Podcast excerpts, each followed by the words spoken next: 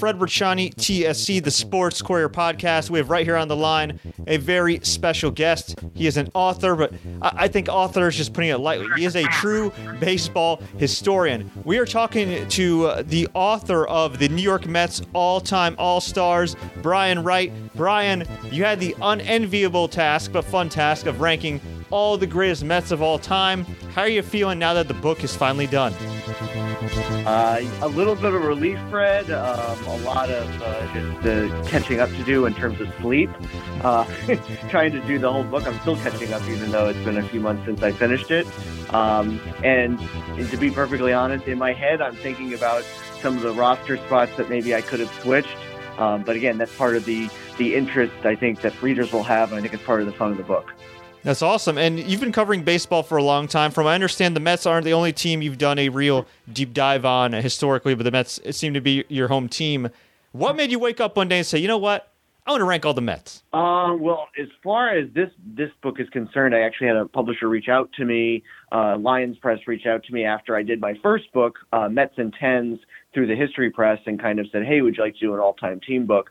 And Mets and Tens was kind of uh, my inspiration, to be perfectly honest with you.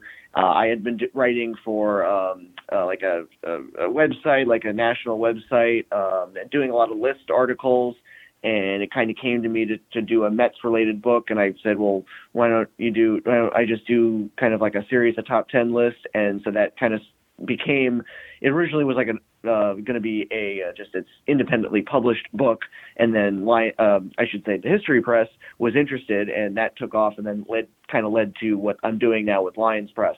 So um, yeah, so that obvious re- answer to why I decided to do a Mets book is just because it's been an obsession since I've been five years old. I couldn't think of any other team I'd want to do it on, and and uh, it's worked out pretty well so far. It's been again, it's been a little bit tiring, uh, exhausting, but I I couldn't think of any other team I'd want to tire myself out with. Well said. Now, who was your favorite Met growing up? So the first, so I'm uh, 32 years old, and when I was five years old, I really started to get uh, into the Mets, and my dad has been a Mets fan since the start in 1962. And uh, you know, I my dad had like the 1986 video, you know, highlight video, and the first player I gravitated to was Gary Carter. Um, and in '92, he was, I guess, his last season when he was with the Expos. But you know, watching that '86 Mets video, he was kind of the guy I kind of uh, re- uh, kind of really t- uh, clung to. And as the years went on, and the Mets got a guy by the name of Mike Piazza, he became my favorite player. And uh, just having the last name of Wright, I just I kind of had a keen interest in David Wright. Um, and since then, I'm giving you a wide answer, a wide variety of answers here. Uh, but since then, I've always loved Jacob DeGrom. I've always respected uh, how he kind of came from uh, relative obscurity, and we all talk, we all think about, we all think back to when the, all those pitchers were coming up in 2011, 2012, 2013, uh, and, and 2014. Uh, the Harveys, the Syndergaard, uh, Steven Matz, Zack Wheeler, Rafael Montero, all those, you know, that succession of pitchers or that group of pitchers that were that were going to dominate the Met, or be dominant for the Mets for years to come and it turns out that Jacob DeGrom uh, is the one that not only emerges as the best of them, but one of the best of all time. So that kind of uh, the coming from obscurity story, it, I just I love that, and it just makes me love him even more and uh, respect how his career has progressed. So uh, over the years, I've had a lot of different Mets I've loved. I mean, Tom Seaver is if you had to say who's your all-time favorite, it's Tom Seaver. Um, for for obvious reasons. But over the years, it's kind of evolved in, into a group of players. I can't really single out one. And uh, how, how crazy is it now with, with the offseason? They they hired Carlos Beltran. He's he's already gone before even really starting on the job after the whole sign stealing scandal with the Houston Astros. Of course, you've got the whole ownership situation. What the heck's going to happen with that? But on paper, this is a fun young team to watch when they are winning, and they're not that far removed, I think, from getting into the playoffs. So it's kind of a double edged sword. And the outside stuff, uh, as far as beyond the field, it's a little chaotic, but on the field, it looks like they got a pretty good product they could put on this year. Yeah, no, yeah. Outside of just the, the playing field, it's, it's kind of uh, kind of crazy to see what's what's going on or uh, what's happened, I guess. Um, but yeah, if you look just at the play, the, the players and the roster, um, it's a solid team. And uh, again, last year we you talk about last year the way they finished. Uh, if they didn't have all those hiccups with the bullpen, this team would have been in the playoffs, and who knows what what would have happened. Obviously, we saw what the Nationals did just as a wild card team.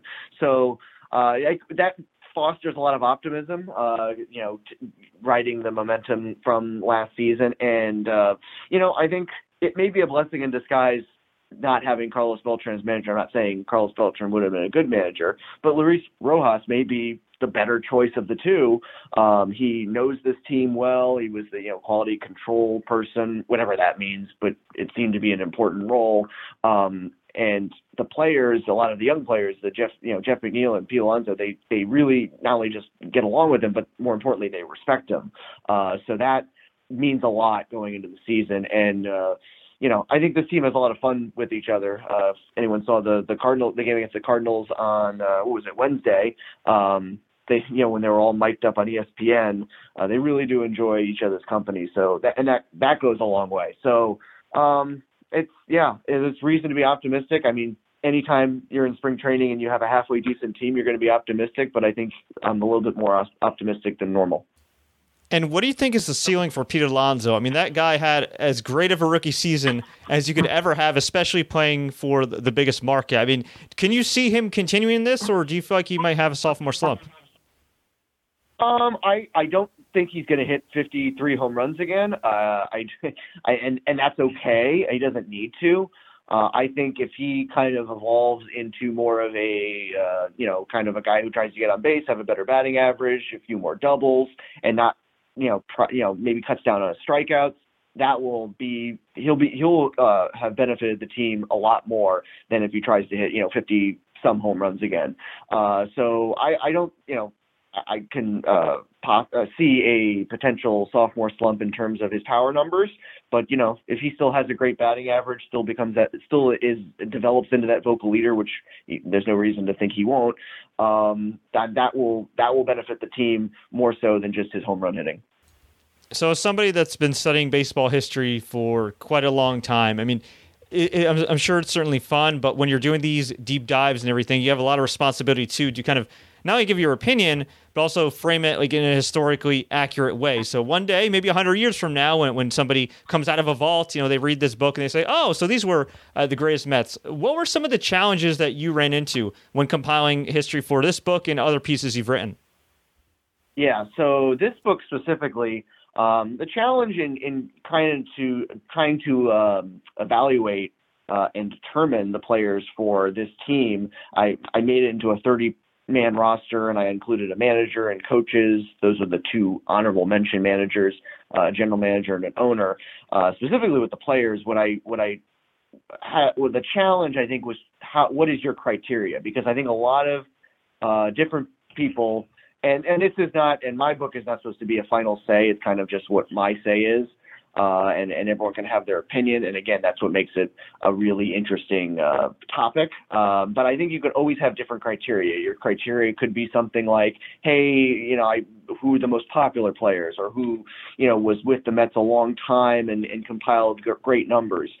Um, you can have a lot of different uh, you can have a lot of different criteria for how you uh, determine an all-time team. Uh, for me, I it's a mixture of impact on the franchise, if you had you know great postseason or big game performances, if you hold single season or career records. Um, longevity, you know, was not as big of a factor for me, but instead I kind of uh, looked at if you had, you know, your what were your best seasons like as a Met, uh, and you know, how, you know, what at, at your peak, were you the best player, one of the best players at that particular position? And the fact that I had to kind of judge it by position made it a little bit challenging. If I were to do a book about the, you know, the 50 greatest Mets, um, some players that I left off of the roster would be on the on the list. It's kind of a, it's a, a different way to kind of bring the, the best players um, onto your team. It's like it's not exactly it's not exactly the the the, the right you know, it's not the perfect template for determining the best players, but it's another interesting way to look at it. Uh, and I had to get a little bit creative with with what I did as far as the roster was concerned. Um, like for pitchers, Uh, I had 10 pitchers. I decided to make it 10 pitchers. I made it where I would select seven starters uh, instead of you know the normal four or five man rotation, just because the Mets have had so many great starting pitchers. And even when I did that, I left a few off that were are very uh, worthy of being on the team. Uh, and another challenge was where do I you know since I was putting these players by position, what position do you put them at? Um, and I made sure to evaluate these players and uh, put them, if I were to put them on the team, at the position in which they played the longest. So, you know, for instance, Edgardo Alfonzo played a little bit of shortstop, played a played a good deal of third base, but he's a second baseman because he played there the most. Um, so, yeah, as I said, a lot of different criteria you can uh, use to judge making this team.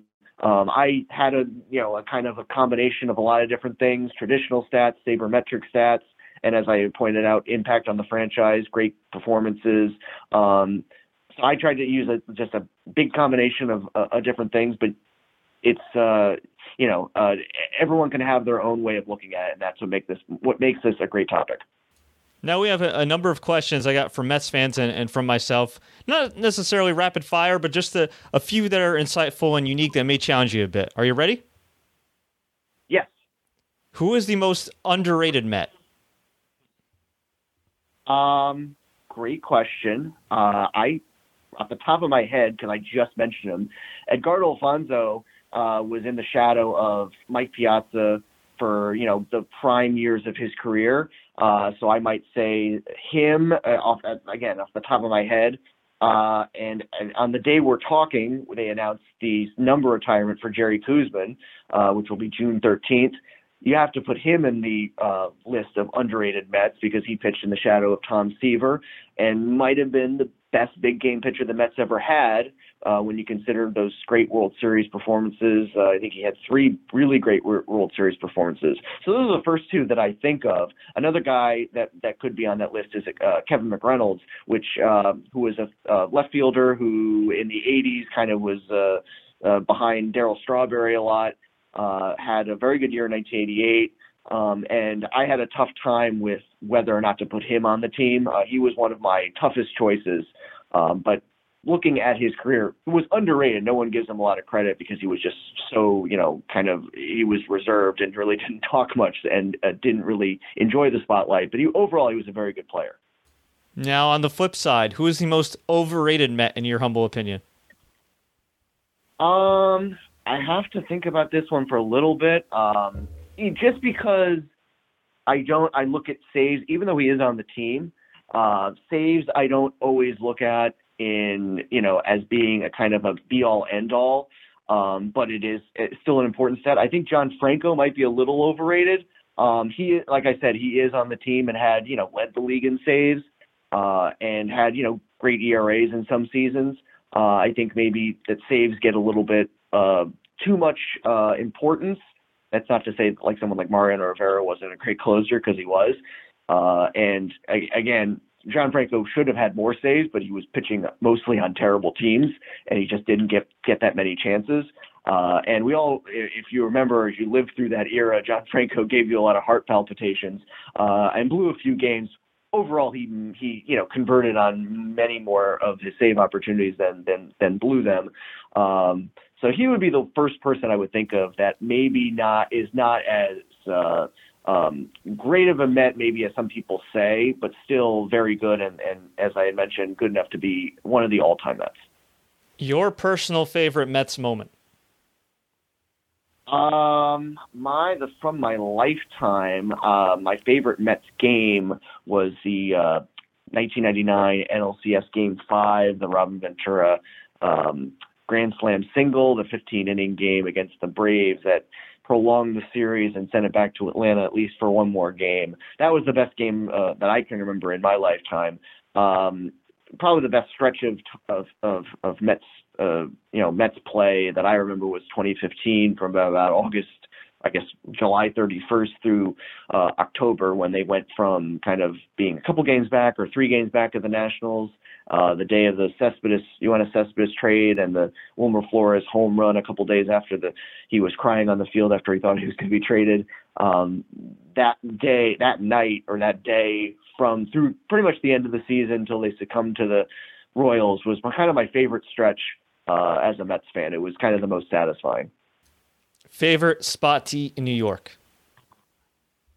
My favorite spot, I think anything Italian. I like anything pizza place, uh, you know, somewhere in Little Italy.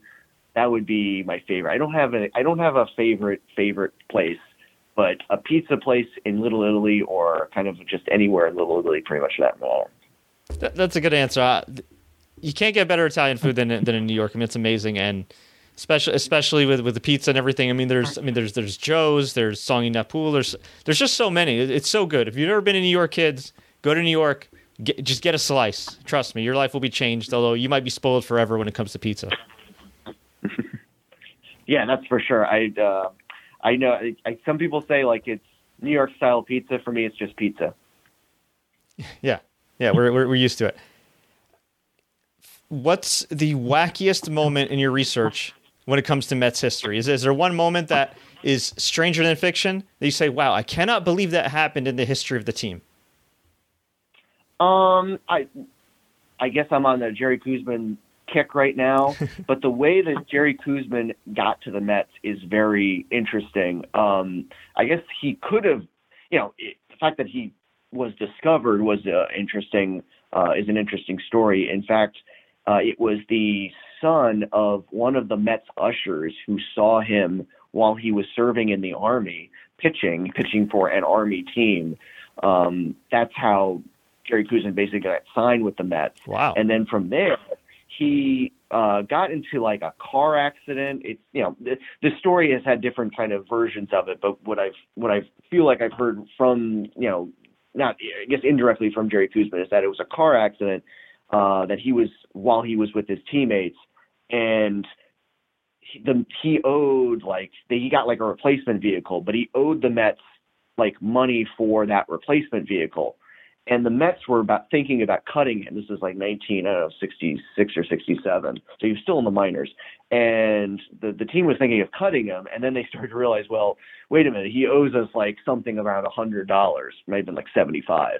And then they realized, like, oh, well, let's just like not cut him and wait till he pays us the money back. Well, in that, you know, after that, Jerry Koosman started to develop a better curveball. The Mets were like, okay, let's just hold on to him and as you know, as they say, the rest is history. So they pretty much kept him on there because he had like a debt to pay. Who's your favorite current Met? My favorite current Met is uh, a Jacob Degrom. Um, I love Pete Alonso. Uh, you know, after one season, I mean, I, I don't know how you can't love him uh, and what he brings not only on the field but off the field and everything that he represents. I love that he said uh, that he kind of wanted to have um, like the, the bags mic so they could hear what he has to say and kind of he kind of cited he wants to grow the game and that in that sense I think he has he is mature beyond his years and he seems like he has an interest in not only you know he doesn't have his own he's not he doesn't have his own self interest. I think he cares about making the game better. Uh, so I really respect that and and just awed by his not only his power but again his maturity. But Jacob Degrom, um, since 2014, I've always been fascinated again by his kind of coming from being a college shortstop and now developing into maybe the second best pitcher the Mets have ever had. That's pretty remarkable. Now, as far as sign stealing goes, I mean that's been the big topic this past season with MLB. Actually, last couple of seasons, there's been complaints. Of course, the Astros were found to have participated in sign stealing at least in 2017. A lot of current players are not happy. I interviewed Doc Gooden recently. He said that while it is a big deal and he understands why people are pissed off, it's not as a big as big of a deal as people think. And he said that even back in the day, the Cubs told him that they were sign stealing against him, and he pretty much had a winning record against them. I think it was like 18 and six. So going back mm-hmm. in time with your research with the Mets and other teams how prevalent has sign stealing been, and is it as big of a deal as people are saying it is? I, I don't think it's as big of a deal. That being said, I think when you, you go to the extent of stealing like the Astros did, or had, I guess we should say, alleged to have, have done, uh, I think it is a big deal. Uh, and you know, you're not going to take away their championship. That's that's that's too much. Uh, I think the you know the asterisk is in the eye of you know the evaluator, and I think they have that asterisk uh, in the sense of the public perception. Uh, but sign stealing has been going on ever since baseball, you know, ever since Abner Doubleday allegedly invented baseball. It's it's always happened. Now, has it happened, like I said, to the extent of this electronic, you know, videotape, trash can banging thing? I, I mean, I don't think so. But you know, in 1951, when the Dod- when the uh, Giants uh, beat the Dodgers in that three-game playoff with the Bobby Thomson home run, the the Giants you know, are alleged to have had a sign stealing system in which, you know, they relayed the the sign from one part to the center field and then it went to the batter. Uh, you know, Bobby Thomson said he didn't he didn't care to see those signs, but it's you never you never really know what the truth is. Um, and there's been other instances in which people have kind of stole signs in kind of less uh, you know less technological ways, which is kind of okay if you're kind of peeking to the catcher. I mean, that's that's I guess done in the spirit of the game. Uh, but the Astros, the way they kind of handle it, and now the way they've kind of uh, seems like they're I don't want to say unapologetic, but they're kind of a little bit brazen and and kind of uh, not really taking as much responsibility as other people would have liked for them to do. kind of adds to the animosity and adds to the to the um, I, to the, the the hatred that fans have. Uh, and I can't. I can definitely say I'm among them. I'm not gonna, you know, I'm not gonna go. I don't go crazy about it. Um, it's, you know, I think it, it does definitely put a tarnish on them. Uh, and I question everything that happened from 20, you know, maybe around the time they started to get good up until even last year. I don't. I that it, it went on through 2019. Why would someone, when they cheated in 2017, and didn't really get caught stopped. Why would they stop? so I have to imagine it went on and and uh, again I, I have it's it, it they did it to a point that it was kind of of extreme uh, and drastic measures needed to be taken and they were and and they deserve it accomplished historian, author, writer, been covering baseball for a number of years, been very successful. Uh, I requested a, a, review, a, review, copy of your book, and your publicist said, "Actually, uh, we're all sold out right now," which is awesome. So, congratulations on all your success. But for anybody watching, for anybody listening that wants to be an author or, or just a, a baseball journalist, what's the best piece of advice you could give them? Uh, the best piece of advice if they want to be a writer specifically is to just do just that, to write. Um, when I was, you know, starting up both of my book projects, uh, the the second one, I guess I had a better idea of how to do it. Um, but I made this long-term plan of, you know, when I wanted. I tried to write every day. Uh, didn't really matter what I was doing uh, or you know where I was as long as I wrote a little bit, whether it was, you know, depending on what I was what I was doing, of course, whether it was 200 words, 500 words, a thousand words, just write something um, that can, you know, help you make progress to your end goal. Uh, and the next, you know, guideline would be not to try to make it perfect. It doesn't have to be perfect uh, the first time. You know, I don't think anyone is a perfect writer. I think people are great rewriters. Uh, I feel like I'm pretty good at rewriting. I don't wouldn't consider myself a great writer because um, I think when I write something down, it's going to be changed, you know, 10, 15 times. Uh, just to put the idea down is the, is the key, and make sure not to lose that idea. Because I I'll I have like a notepad with me even at like my job, and if I think of something baseball related that could help me out with my book, I'll just jot it down and make sure to then put it down into my Word document later on, just so I make sure not to lose that idea. Because you never know when you know creativity is going to spark. So um, yeah, so my two you know principles that I have are to write every day uh, and I guess at the same time uh, make a long-term plan, especially if you're doing a something like a book, uh, and also just to you know kind of understand that you're not going to be perfect because you're going to try to write something perfect, you'll you'll you'll lose your mind because I tried to do that with the first book and it drove me crazy. Uh, I was you know trying to find out trying to, to discover the perfect sentence, and that can't be done immediately. It's got to take time. It's got to take you know some uh, massaging of, of the sentences and reading it all over, you know, many times. So uh, just you know, basically persistence is the key because you're, you're you've got to stick to a plan and you got to realize that you're never going to get it right the first time, but you can get it right eventually. Brian, fantastic advice. It was a, pleasure talking to you, taking a trip down memory lane, going through the process of you creating this awesome book for fans that want to check it out. Brian Wright's book, The New York Mets All Time All Stars, the best players at each position for the Amazins. Of course, available on Amazon, wherever books are sold, at your local bookstore or online. I'm pretty active on Twitter at Brian Wright86. And if you're interested in a signed copy of the book, uh, I do have copies. I know that my publisher might be sold out, but I have copies in my home, and I'm happy to provide a signed copy. Uh, and uh, also active, uh, not as active, but somewhat active on Instagram. Uh, and my handle there is at BA Wright 86.